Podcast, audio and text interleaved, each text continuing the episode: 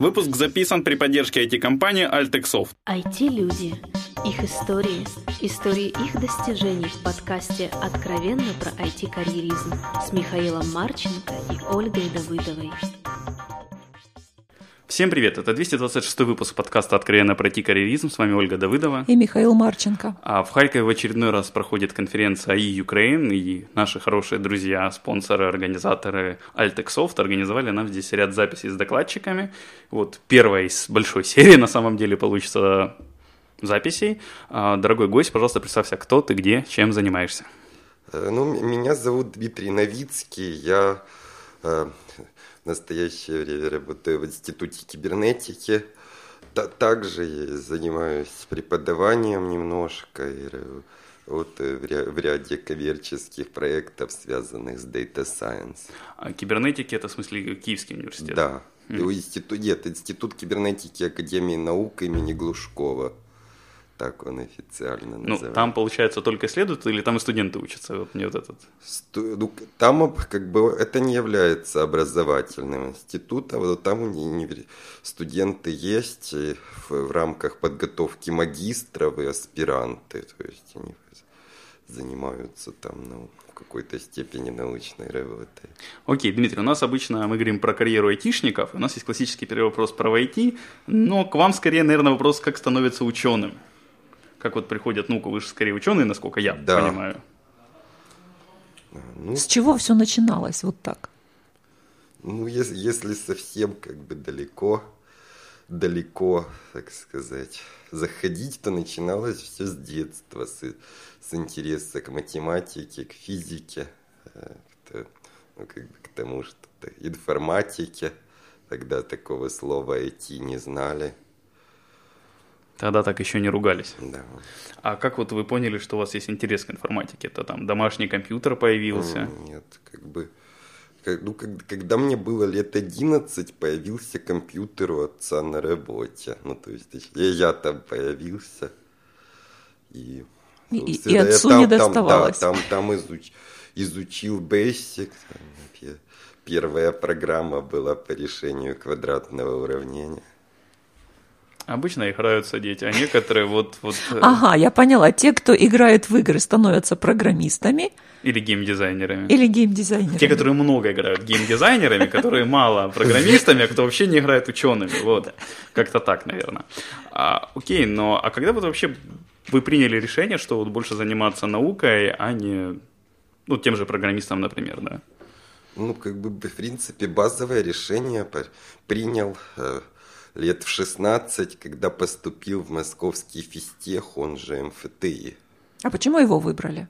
На тот момент, может, с какими-то оговорками и сейчас, это, так сказать, был бы лучший вуз... физмат направленности на постсоветском пространстве. На тот момент это какой год примерно?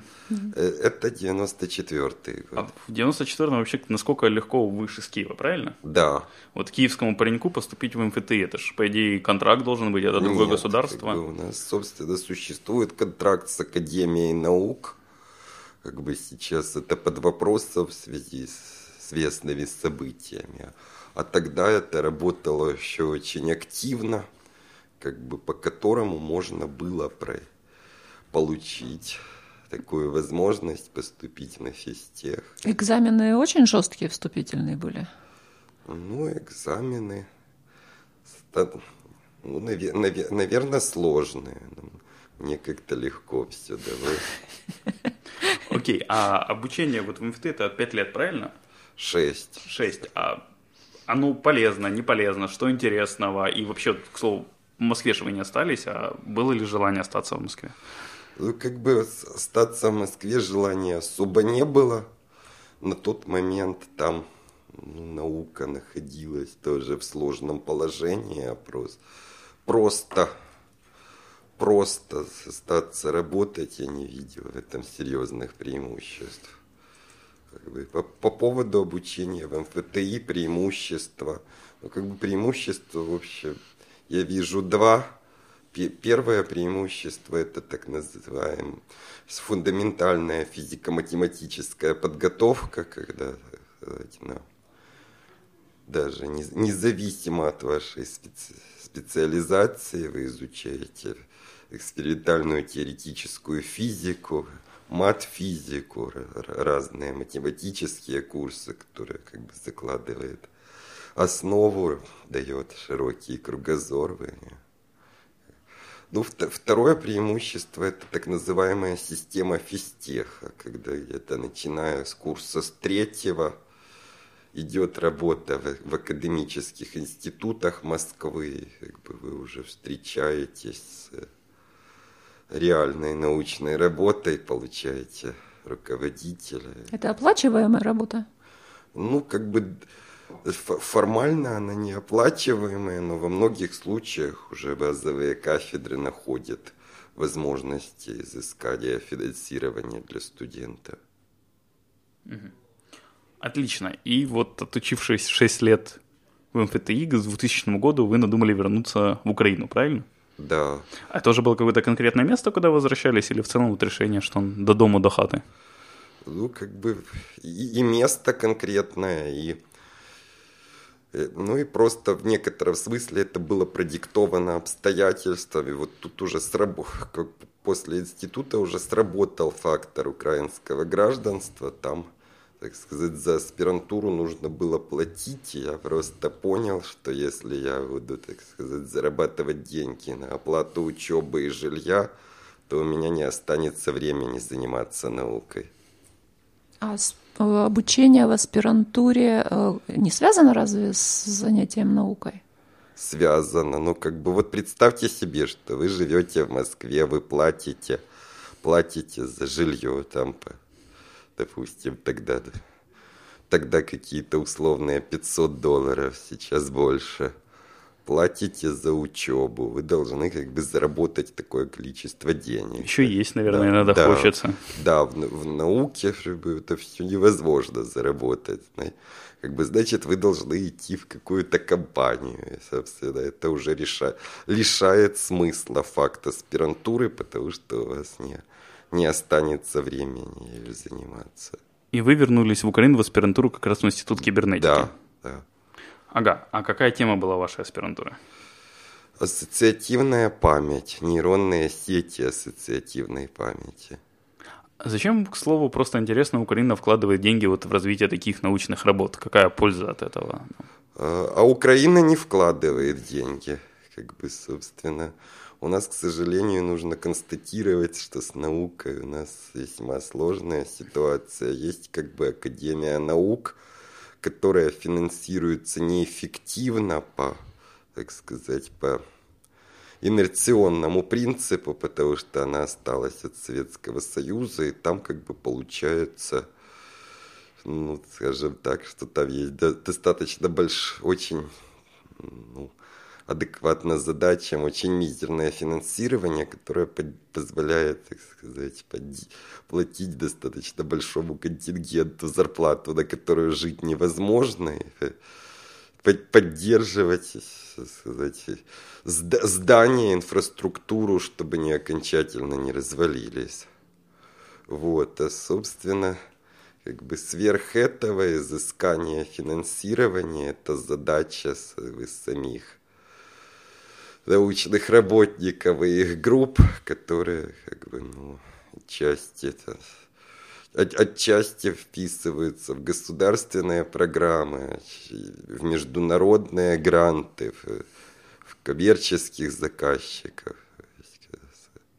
И сколько лет длилась ваша аспирантура? Аспирантура длилась приблизительно 3 года. Угу. И все это время приходилось вот искать каких-то дополнительные гранты или как? Ну, как бы лично мне не приходилось, это, собственно, мой научный руководитель Александр Михайлович Резник этим в основном занимался. Окей, супер. А как дальше? Вот как, в принципе, складывается карьера ученого? То есть бакалавр, магистр, аспирантура, дальше? Ну, как бы вы защищаете кандидата или PhD. Ну, собственно, как бы на данный момент, так сказать, весьма мало возможностей реализации карьеры в Украине. Вы скорее всего, вы просто, наверное, только единственная возможность — это стать преподавателем, доцентом в одном из вузов. И вы на тот момент стали как раз доцентом-преподавателем. Это на самом деле это просто совместительство. Я никогда не был преподавателем full-time. Просто меня приглашали. Только на фрилансе. Да, искусственный интеллект читать и нейронные сети. Окей, к слову, а что это интересного в такой тематике, как нейронные сети, искусственный интеллект? Потому что, насколько понимаю, вы этим занимаете почти всю свою взрослую жизнь. Да. Вот что в этом тянет, чтобы возвращаться к этому снова и снова? Вам сказать, просто это, на самом деле, это очень большая наука. Тут, наверное, тысячи жизней одного человека не хватит, чтобы целиком ее охватить и решить все задачи. Есть же много других наук, которых тоже не хватит. Они же тоже, по идее, интересные. Но это же чем-то особенно интересно должно быть для вас. Если вы уже что-то выбрали, то вы, скорее всего, продолжаете этим заниматься. Потому что, что интересно. В каком-то смысле достаточно интересны, достаточно амбициозные задачи, которые воспроизведение того, что умеет делать человек или животное, но не умеют делать стандартные алгоритмы. Также в каком-то смысле понимание основ функционирования мозга, поэтому у нас очень часто бывает уклон в биологию. Вы приглашаете или сами разбираетесь еще в биологии? Скорее сам разбираюсь. То есть такая двойная наука получается. Да. Да, и также есть выходы на, скажем, чисто математические задачи, оптимизация. Это все происходит из задач машинного обучения. А как в вашей карьере, жизни Франция возникла? Откуда взялась? Просто, во-первых, мне она нравилась с детства, Франция, язык, и поэтому я был в числе абонентов библиотеки французского культурного центра в Киеве. Вы умеете читать по-французски? Да, сейчас я уже владею свободно языком. И как-то они мне позвонили и предложили участвовать в программе стипендий французского правительства. Я согласился, и там как раз на тот момент через институт я познакомился с Жан-Пьером Дедье, к сожалению, ныне покойный, который стал моим руководителем в области оптимизации на римановых многообразиях. Его поддержка позволила выиграть эту стипендию. И вы уехали этим заниматься в Париж? В Тулузу. И надолго? Чистого времени я там прожил около 2 года. Программа предусматривала, что часть я еще возвращаюсь в Киев. И еще где-то около года проработал в Гренобле. А был какой-то практический результат этой работы?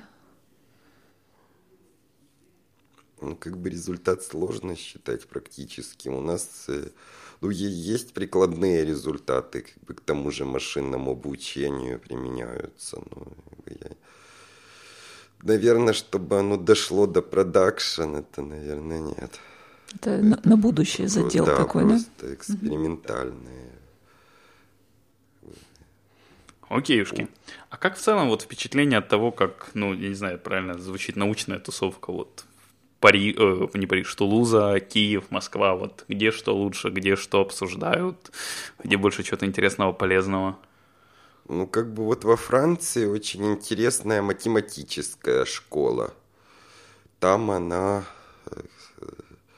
довольно своеобразные традиции, там ничего я такого больше не видел. Еще можно сказать, сказать, что там просто по-европейски комфортно решена социальная составляющая трудоустройства, хотя, так сказать, по западным меркам не слишком высокие зарплаты.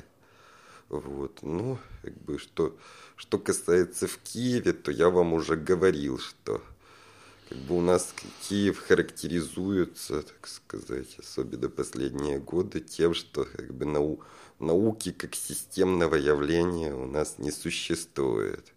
Как бы у нас существуют небольшие группы ученых, пытающихся соответствовать мировым стандартам.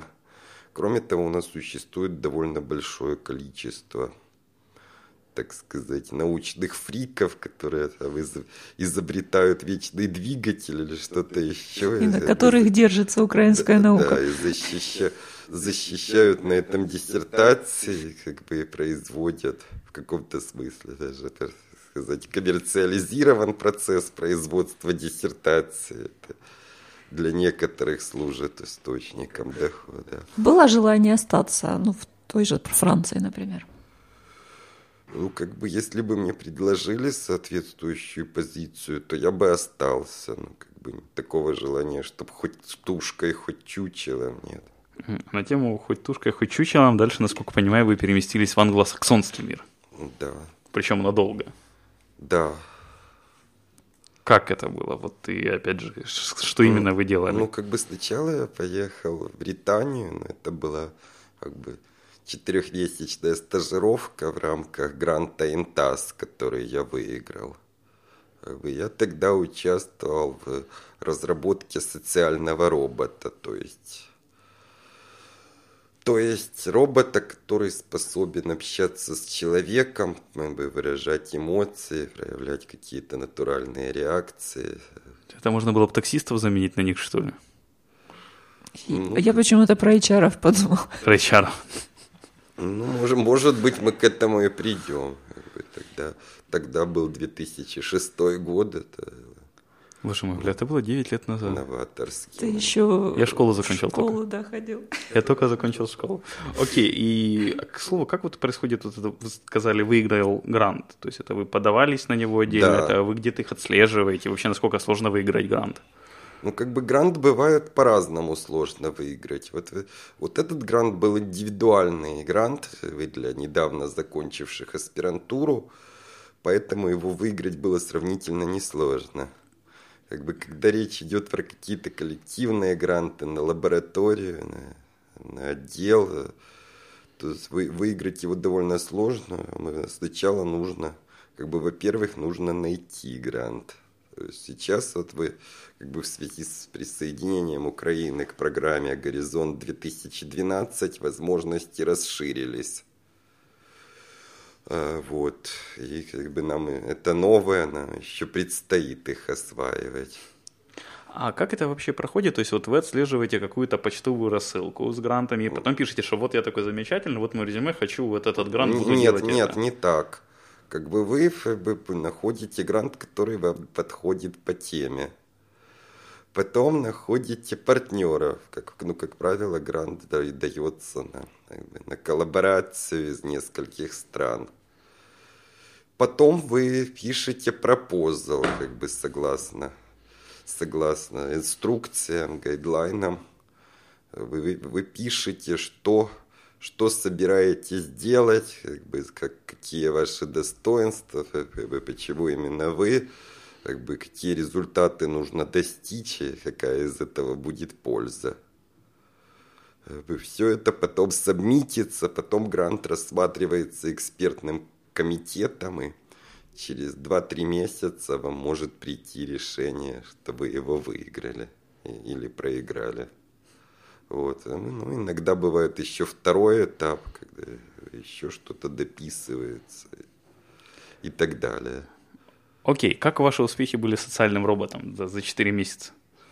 В принципе, ничего такого революционного мы не сделали. Просто познакомился с лабораторией робототехники, некоторые наработки сделал по поводу того, как можно применять ассоциативную память для таких задач.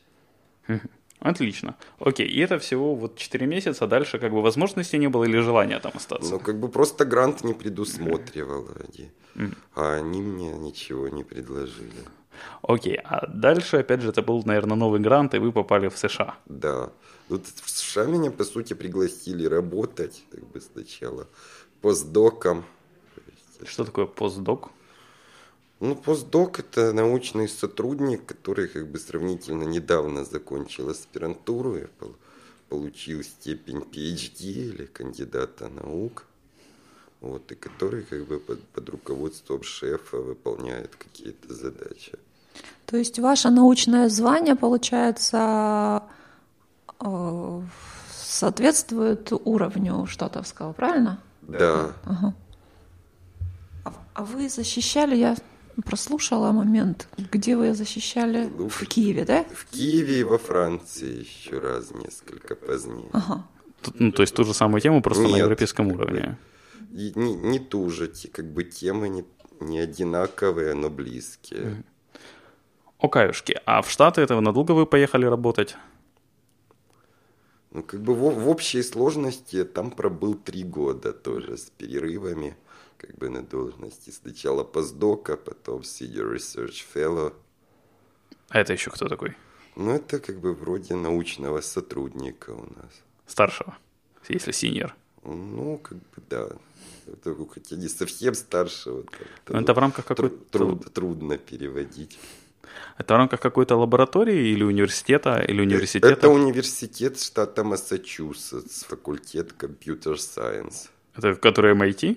Нет, это как бы, к сожалению, не MIT, просто университет штата, ну как бы тоже достаточно известный. Окей, а что, собственно, какие были интересные работы вот в рамках штатов-то за 3 года? Ну, как бы за это время, собственно, занимались той же ассоциативной памятью, и ряд работ удалось сделать по применению.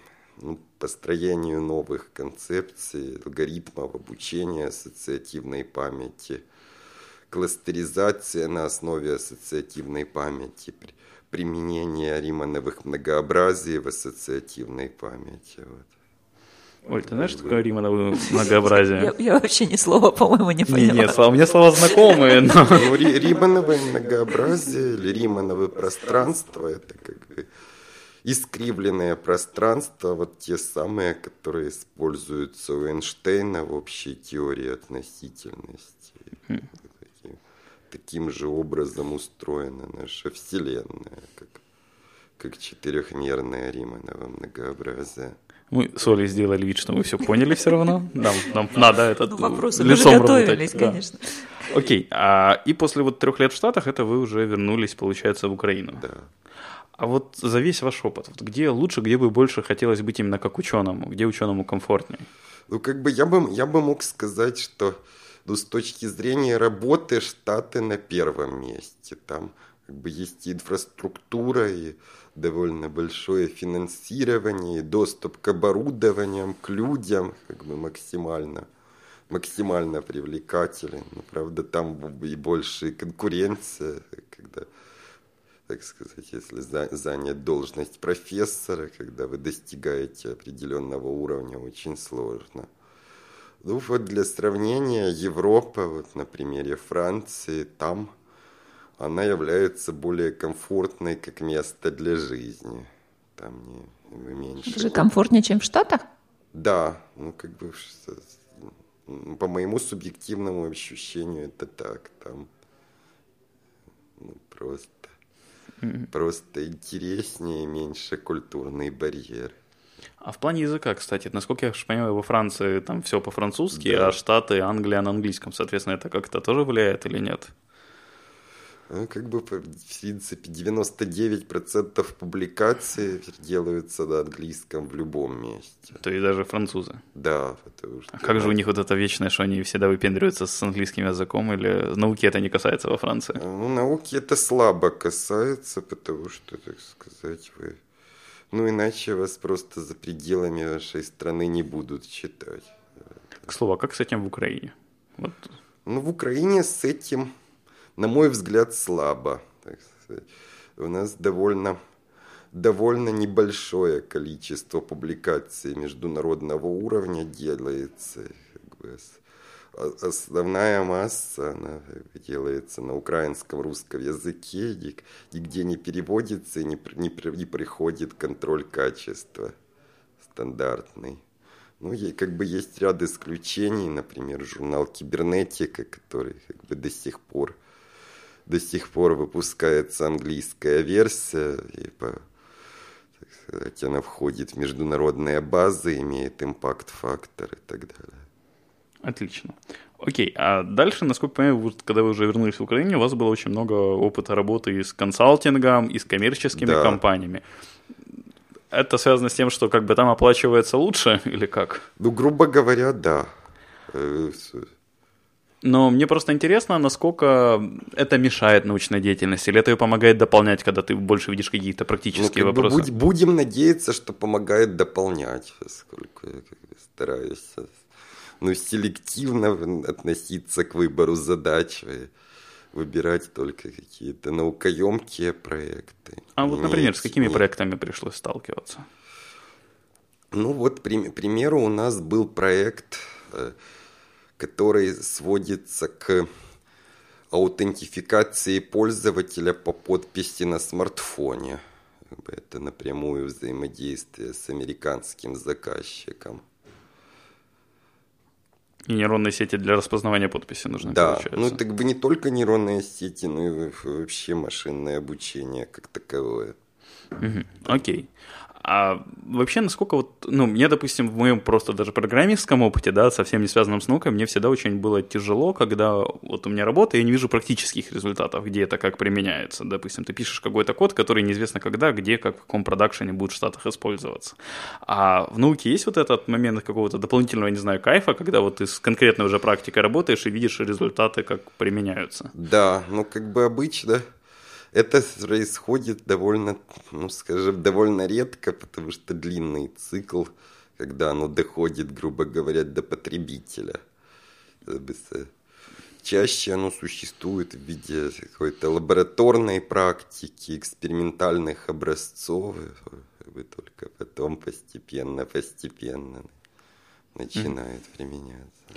Окей. Я, насколько понял, у вас есть свой собственный такой научный проект «Рыбка». Можете про него подробнее рассказать? Да, «Рыбка Project» — это проект, который направлен на выяснение биологических основ долговременной памяти с помощью генетически модифицированной рыбки. У нас используется рыбка Данио рерио, которая является стандартной лабораторной рыбкой, модельным организмом. Она довольно легко размножается и производит икру, с которой работать проще, чем с яйцеклетками млекопитающих. И предполагается в эту икру ввести определенный так называемый вектор, который приведет к тому, что в нейронах рыбки появится светящийся белок. И этот белок будет активироваться, когда рыбка решает какие-то задачи, что-то запоминает, усваивает новую информацию.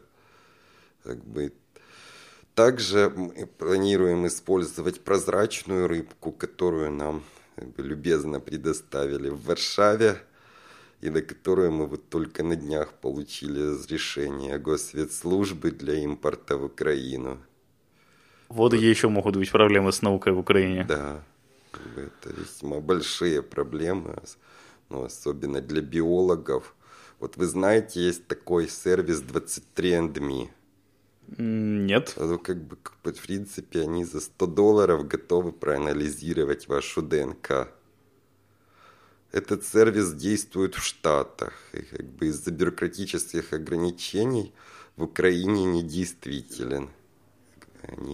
Они отсюда не принимают. Понадеялась за $100. Нет, ты в суде не можешь применить, получается. Если у вас есть знакомые в Штатах или в Европе, можно через них организовать. Передать. Прислать им свою ДНК, чтобы они сказали, что это их, да? Можете сами записаться, это не возбраняется. Круто. Вот, окей, то есть, но этот проект, он получается больше биологический. Я не вижу, где здесь моделирование нейронных систем и все такое. Исследование, да, биологическое. Ну, как бы тут он просто должен дать, так сказать, пищу для моделирования, что мы просто узнаем, как это на самом деле происходит. Ну, кое-что новое узнаем в дополнение к тому, что есть. Кроме рыбки, может, у вас есть какие-то планы дальнейшие? Вот что вы для себя дальше видите? Чем хотите заниматься в будущем? Ну, как бы есть несколько. Ну, во-первых, первый способ, это как бы весьма интересно. Биологическое направление развивать, там крайне много задач, это очень сложные системы, это пока еще не понятые. Ну, кроме того, есть несколько чисто математических задач для исследования, как бы связанных с алгоритмами машинного обучения. А планов поработать ученым в других странах, например, в Азии? То есть вот Европа — это шведи один мир, Азия — это уже совершенно другой. Ну, в принципе, мне... Наверное, я к этому психологически не готов. Как бы слишком была бы сильная изоляция. Окей, понятно. Посоветуйте две книги нашим слушателям. Так, ну, как бы... Наверное, так навскидку я бы первое, что бы я посоветовал, это даже не две, а целый цикл книг Александра Маркова про эволюцию. Вот, там есть книги «Рождение сложности», «Эволюция человека». Окей, это хорошо, один цикл. А еще что-нибудь? Ну, как бы так навскидку, наверное, можно посоветовать книжку Рассела Норвига про искусственный интеллект.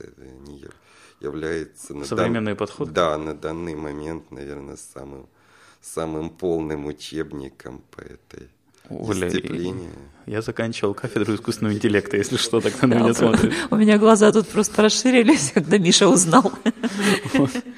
И пожелайте напоследок что-то хорошее нашим слушателям.